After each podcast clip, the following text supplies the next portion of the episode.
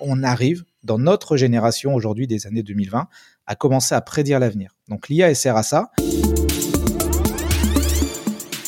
Bonjour Vincent Caltabellota. Bonjour Jérôme.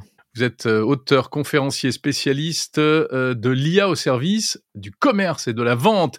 Vous êtes l'auteur d'un livre qui s'appelle Le vendeur augmenté, réhumaniser la vente, euh, paru chez Duno. Et puis, on précise également que vous êtes depuis peu directeur du magazine Be a Boss. Vincent, en quoi l'IA va transformer ou a déjà commencé à transformer le commerce? Alors, euh, de, plein de manières différentes. En fait, la vague IA, euh, on la voit arriver dans le commerce depuis euh, un moment, mais on ne savait pas exactement sur quoi elle allait agir. Alors, on sait que les marketeurs sont très fans d'IA, sont très fans de données, donc là, on sait que l'IA a un potentiel énorme. Sur l'acte de vente lui-même, on manquait un petit peu de visibilité, là, on commence à en avoir. Euh, ce qui est sûr, c'est que de façon générale, euh, le commerce s'est toujours adapté à son époque. Euh, pourquoi? Parce que déjà, il s'adapte aux consommateurs avant tout, il s'adapte aux produits, et si les consommateurs sont de plus en plus nombreux, de plus en plus infidèles ou volatiles, et qu'ils ont besoin de plus en plus de choses, voilà, très rapidement, en temps réel, oui, voire même en temps réel, que de l'autre côté, on a des produits qui technologiquement s'incrémentent, qui génèrent de la data, même n'importe quel produit. Euh, on voit que le commerce, lui, va devoir s'adapter. Et plus globalement, euh, parce qu'on pourrait se dire, il y a des petits commerçants qui n'ont pas besoin de tout ça, qui sont, euh, voilà, ils ont leur magasin, les gens viennent, ils achètent une paire de chaussures, il n'y a pas d'IA dans la chaussure. voilà, en quoi un commerçant qui, qui, vend des chaussures ou une baguette de pain ou qui fait des, burgers dans un restaurant aurait besoin d'IA Et hmm. eh ben en fait, on se rend compte que cette IA, elle arrive à plein d'endroits différents dans la vente. On pourra sûrement reparler dans le détail, mais si je devais faire une synthèse, je dirais qu'on est dans un monde où on va pas forcément à, vendre toujours plus, mais à vendre peut-être mieux. Alors pour certains, mieux, c'est plus ou plus vite peut-être. Euh, pour, pour croître plus vite, euh, c'est peut-être à plus grande échelle. Euh, avec des, ventes physiques, des ventes en ligne, des ventes virtuelles, etc. Et donc il y, a plein de choses. Puis pour d'autres, ça va être euh, vendre mieux parce qu'il faut vendre plus précisément, mieux fidéliser, mieux servir le client, être plus responsable face à notre société, face aux clients. Et donc l'IA, elle vient euh, dans ces différents domaines de la vente. C'est pas forcément l'acte de vente lui-même, c'est tout ce qui entoure les métiers de la vente, de euh, je ne connais pas encore cette marque jusqu'à j'adore cette marque et je suis fidèle et je sais pas pourquoi j'y retourne tout le temps. Très concrètement, euh, ça peut permettre quoi euh, l'IA dans, dans, les différents commerces? On est sur quoi? Sur euh, plus de business, plus de croissance, moins de pénibilité Quels sont les quels sont les avantages? Alors, on, peut tout, tout, ce que vous avez dit est vrai. On peut l'imaginer plus de croissance ou des croissances plus rapides, plus de services, un meilleur service, un meilleur ciblage, moins de mailing parce qu'on n'envoie que à ceux qui sont concernés par la par la fiabilité de la data. En fait, moi, je vois quatre usages très précis euh, de l'IA dans la vente et il y en a un cinquième qui devrait émerger, peut-être pas tout de suite, dans quelques années. Le premier, c'est prédire. Je veux prédire mes ventes, j'en ai parlé tout à l'heure. Je veux prédire ma production, je veux prédire les clients qui sont les plus potentiels. Je veux, je veux prédire. Et on sait que la prédiction, prédire l'avenir, c'est une quête de l'homme depuis depuis la nuit des temps. Des diseuses de bonne aventure, on a envie de s'y fier parce que ça, ça fait, euh, ça fait du bien, en tout cas la plupart du temps. Mais l'homme a toujours voulu prédire l'avenir, prédire la météo, prédire les cours, les cours de bourse, etc. Là, on arrive dans notre génération aujourd'hui des années 2020 à commencer à prédire l'avenir. Donc l'IA sert à ça. Et si demain un dirigeant sait ce qu'il va vendre, quand il va vendre, à qui il va vendre, combien il va vendre, ça change la finalité de l'entreprise, de l'entreprise et peut-être une entreprise qui sait peut-être meilleure, plus stable, plus fiable, euh, moins avec moins de stress. La deuxième, le deuxième pan de, de cette IA, euh, c'est euh, la prise de hauteur. C'est le côté GPS. Vous faites pas le même trajet avec un GPS ou sans GPS. Euh, surtout dans un environnement que vous connaissez pas. On prend des meilleures décisions. Donc ça, prendre des meilleures décisions, c'est moins se tromper, c'est être plus pérenne et c'est peut-être aller plus vite aussi. Troisième chose, c'est la création. on voit les IA génératives, ChatGPT, Midjourney, Dali, etc. et tous les autres et toutes celles qui vont arriver pour générer des contrats, des conversations, des chatbots, des voicebots, etc. Donc ça, c'est la créativité. Et le dernier, c'est l'optimisation. J'en ai parlé aussi dans le cas de mon restaurant. J'optimise mes processus, j'optimise ma production, j'optimise mon service, etc. Euh, le cinquième qui devra arriver, c'est que si demain il y a une crise, une guerre, un cours, les cours des matières premières qui augmentent, une grève, une manif, etc. L'IA, elle sait pas faire ça, puisqu'à un moment donné, prédire c'est bien, mais elle se base sur des données du passé. Les données changent, elle va pas savoir faire. Donc on va aller aussi vers des IA qui vont s'adapter en temps réel. Voilà les 4 à 5 cas d'usage qui émergent aujourd'hui et qui vont forcément se, développer. Est-ce que vous avez des exemples montrant euh, euh, ce que l'IA a déjà transformé ou va transformer, euh, que ce soit dans des grandes entreprises de, commerce, de retail, comme on dit, ou bien des petits commerces, comme vous le disiez également? Un exemple très précis, c'est des choses qui émergent aujourd'hui et dont on parle beaucoup. C'est des, des startups pour la plupart, mais pas que, qui développent des outils d'optimisation de, la, de la production du commerçant. Alors quand je dis ça, ça veut dire quoi? Par exemple, un restaurant, un restaurant produit. Euh, et quand il doit produire de la nourriture, des repas, il doit acheter, et puis à la fin, bah, il lui reste euh, des choses, et parfois il est obligé de les jeter. Tout ça, ça fait une perte de marge. Si j'arrive à prédire euh, avec, en fonction des événements, de la météo, des flux de population dans un quartier ou je ne sais quoi, et puis mes ventes de l'année dernière, des saisonnalités, etc. Si j'arrive à mieux prévoir mes ventes, donc je suis dans de l'IA prédictive, ben je peux mieux acheter. Et si j'achète mieux, euh, j'augmente ma marge déjà, et puis en plus, je fais moins de reste. Donc je suis en plus plus responsable euh, dans mon métier. Donc ça, c'est des sujets qui, euh, qui sont en train d'émerger avec des, des solutions euh, euh, vraiment en place et qui fonctionnent euh, basé par de l'IA. On pourrait le faire avec de la data normale, mais là, c'est voilà, trop de data. Il faut que ce soit en temps réel.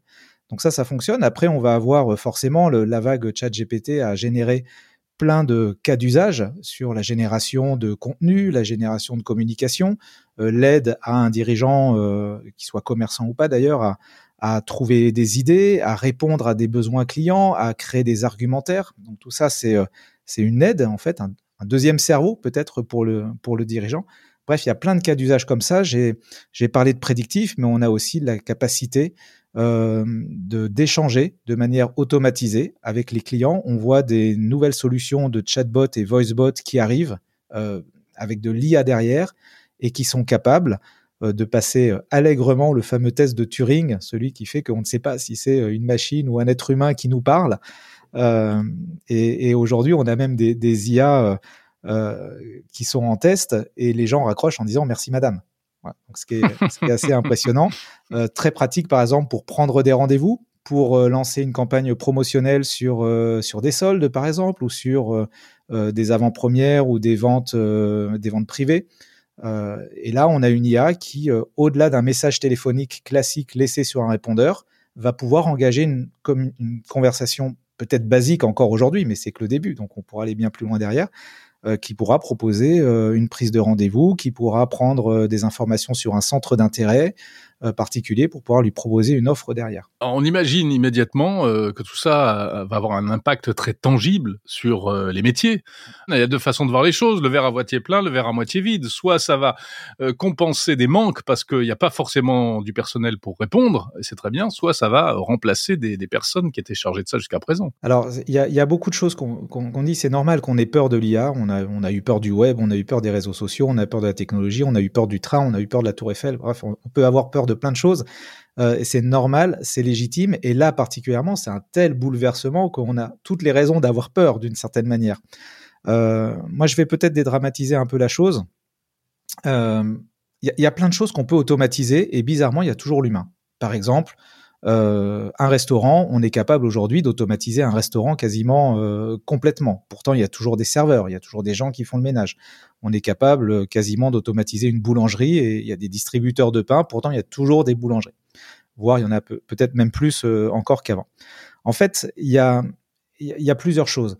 Euh, on a tendance à considérer que le monde, c'est comme un, je parle de boulangerie, je vais rester dans l'image, comme un gâteau qui est fini. C'est-à-dire qu'il a une taille, et puis l'IA, la technologie, prend de plus en plus de parts de ce gâteau, et on se dit, bah, qu'est-ce qui nous reste? On va, va plus travailler. En fait, ce gâteau, il est en constante augmentation. Notre monde est en train d'augmenter. Augmenter en termes de, contenu, de publicité, de data, de transactions. Là, je parle que du commerce, hein, mais je pourrais parler de plein d'autres choses. Tout est en train d'augmenter. Les réseaux sociaux en sont un bon exemple. On vit toujours en tant qu'être humain, et parallèlement, on a un monde virtuel qui vit avec nous et qui rajoute de, la donnée, des photos, des, informations, des transactions, etc. C'est exactement pareil, comme notre monde il est en constante augmentation, la technologie prend cette part. En fait, on, va vers une croissance du monde. Mais nous, on a toujours une activité qui est, euh, je ne vais pas dire similaire parce qu'elle évolue, elle change. Mais je pense qu'on aura toujours une activité, j'en suis même persuadé, parce que c'est ce qui fait l'humain. La notion de l'effort, d'aller chercher des choses, de créer, euh, même euh, des choses très très basiques, très animales. Avoir le pouvoir, bah, ça demande un effort, ça demande à avoir une action, et puis euh, on attend derrière une valorisation de ça. Créer, faire de l'art, faire de la musique, communiquer, monter une boîte, on sera toujours là pour le faire. Après, c'est cet ajustement de la technologie face à l'humain. Cette technologie nous permet d'être augmenté. Donc on n'est pas dans l'humain remplacé, on est dans l'humain augmenté, et le même humain va pouvoir faire plus, plus vite ou mieux grâce à la technologie. C'est déjà le cas depuis des décennies, voire des siècles. Là, il y a une très forte accélération, c'est vrai, qui euh, peut faire un petit peu peur, mais euh, j'ai tendance à faire confiance dans l'être humain pour rester humain. Alors, il y a peut-être des, entrepreneurs, des, gens qui sont dans le commerce qui nous écoutent euh, et qui se demandent en fait tous ces outils, ils existent déjà. Est-ce qu'ils sont accessibles? Comment sont-ils accessibles? À quel prix? Pour qui? Etc. Alors, euh, en fait, on se réveille rarement le matin en se disant tiens, je vais acheter une IA euh, aujourd'hui. Euh, et ce qui est en train de se passer, alors c'est vrai qu'il y a des IA sur lesquelles on va se connecter. On parlait de ChatGPT, bon, c'est le plus courant et le plus connu effectivement. Donc, on prend un abonnement à ChatGPT par exemple, mais on prend pas un abonnement à ChatGPT juste pour ça. C'est parce qu'on a un usage derrière et on sait que c'est facile. Donc, il va y avoir comment dire, les IA, elles vont essentiellement, dans le commerce en tout cas, se développer dans des outils votre CRM, votre euh, outil de gestion de caisse, de comptabilité, de prévision de la production, de euh, marketing, de etc., etc. Donc en fait, le dirigeant, lui, j'ai envie de dire, il n'a pas besoin d'être un ingénieur, il n'a pas besoin de savoir développer de l'IA, de la paramétrer. C'est d'autres qui vont le faire, et lui, il va acheter un outil qui a une finalité, par exemple, prédire mes stocks, euh, prédire mes, mes plannings de salariés ou, de vendeurs, euh, etc. Et donc, on va acheter des outils qui intègrent ça. Donc, lui, sa, sa science, entre guillemets, c'est d'avoir la connaissance de ces outils. Et demain, quand il doit acheter un outil CRM ou de gestion de caisse, il va se dire, est-ce que j'en prends un qui intègre de l'IA, qui a ces fonctionnalités, ou, quel, ou un qui ne l'a pas? Donc, il faut qu'il ait cette connaissance, cette acculturation de l'IA, qui est une vraie force aujourd'hui, puisque comme elle est en train d'émerger, bah, si je l'ai pas, je vois bien que je risque d'acheter un truc qui va me rester 4 ou 5 ans, qui n'aura pas d'IA par rapport à celui qui l'aura. Vous parlez de start-up, il y a des start-up euh, qui proposent des services euh, comme ça en SaaS, donc euh, directement accessibles sur sur le web, sur abonnement, etc. Des, des choses intéressantes? Oui, alors il y, y, en a effectivement dans différents domaines. Je parlais tout à l'heure des CRM. Il y a des CRM qui qui sont existants, sans citer de nom, mais auxquels on peut accéder gratuitement ou avec des forfaits à quelques euros ou quelques dizaines d'euros par mois, ces, ces outils-là intègrent tout doucement de l'IA. Ouais, alors juste, juste petite euh, parenthèse, pardon, pour euh, les gens qui sont pas dans ce business, euh, justement. CRM, c'est donc un outil de relation client hein, pour suivre ses affaires, quelles qu'elles soient, etc. Et exactement, faire des campagnes marketing, voir le nombre de clients, ceux qui ont le plus de potentiel, etc. donc ça, c'est des, des outils qui vont intégrer l'IA. Encore une fois, on n'achète pas une IA forcément, mais on achète des outils qui intègrent de l'IA.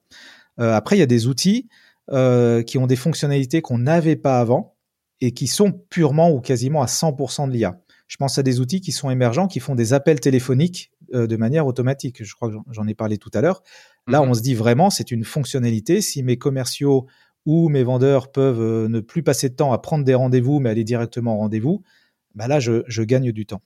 Donc, ouais, mais euh, avec quel niveau de fiabilité aujourd'hui, euh, Vincent? Parce qu'entre les promesses, des choses qui avaient été présentées par Google, etc., et puis la réalité, euh, parfois il y a, y a un fossé. Hein. Alors, euh, j'ai envie de dire, rien n'est parfait, et le plus imparfait de tout, c'est l'humain.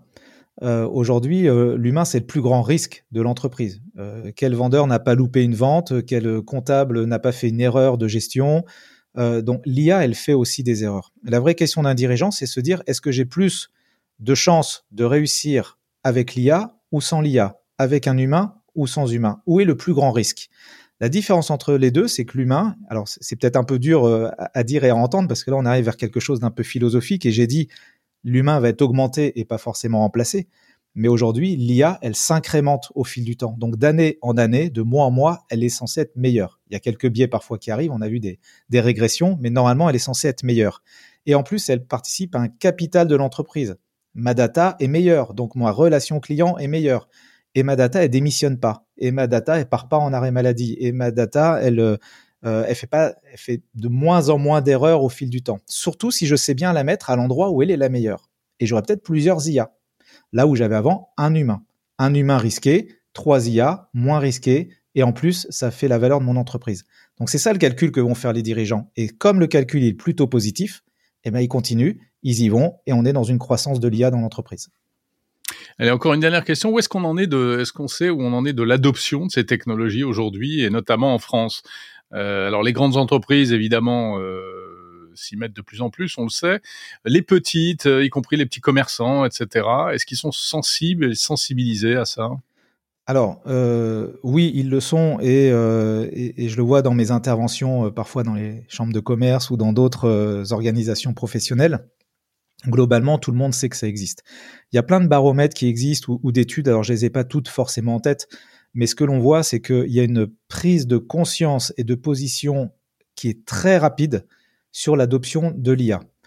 Si on regarde une statistique, alors selon les domaines encore, les secteurs d'activité, euh, ça peut varier, mais imaginons un domaine où on va dire il y a 30% des entreprises qui s'intéressent à l'IA, on peut dire c'est pas beaucoup vu notre monde actuel, mais ça veut dire que c'est 30% qui sont déjà dans une démarche de réflexion d'intégrer l'IA, alors qu'il y a deux ans, on en parlait à peine. Donc, euh, l'IA, elle s'intègre de manière très très très rapide. Tous les éditeurs sont en train de mettre de l'IA dans leur, euh, enfin tous, il y a toujours le pourcentage qui ne le font pas, mais euh, les éditeurs mettent de l'IA partout. Donc même quelqu'un qui n'est pas féru d'IA et qui n'a pas l'impression d'y aller, il y va quand même sans s'en rendre compte. Donc il y a une adoption très rapide. Il y a des différences euh, entre les pays, je les ai pas forcément en tête, veuillez m'excuser. Et encore une fois, il y a plein de baromètres qui existent. Mais par contre, ce qui est clair, c'est que l'adoption est très rapide euh, par rapport à notre changement de monde et par rapport à d'autres outils qu'on a pu avoir dans le, dans le passé. Merci beaucoup Vincent Caltabellota, auteur, conférencier spécialiste de l'IA au service de la vente. Et on peut retrouver euh, toutes, euh, tous vos bons conseils dans le livre, dans votre livre Le Vendeur augmenté, réhumaniser la vente chez Duno, et puis également vous lire dans le magazine Be a Boss. Merci Vincent. Merci Jérôme.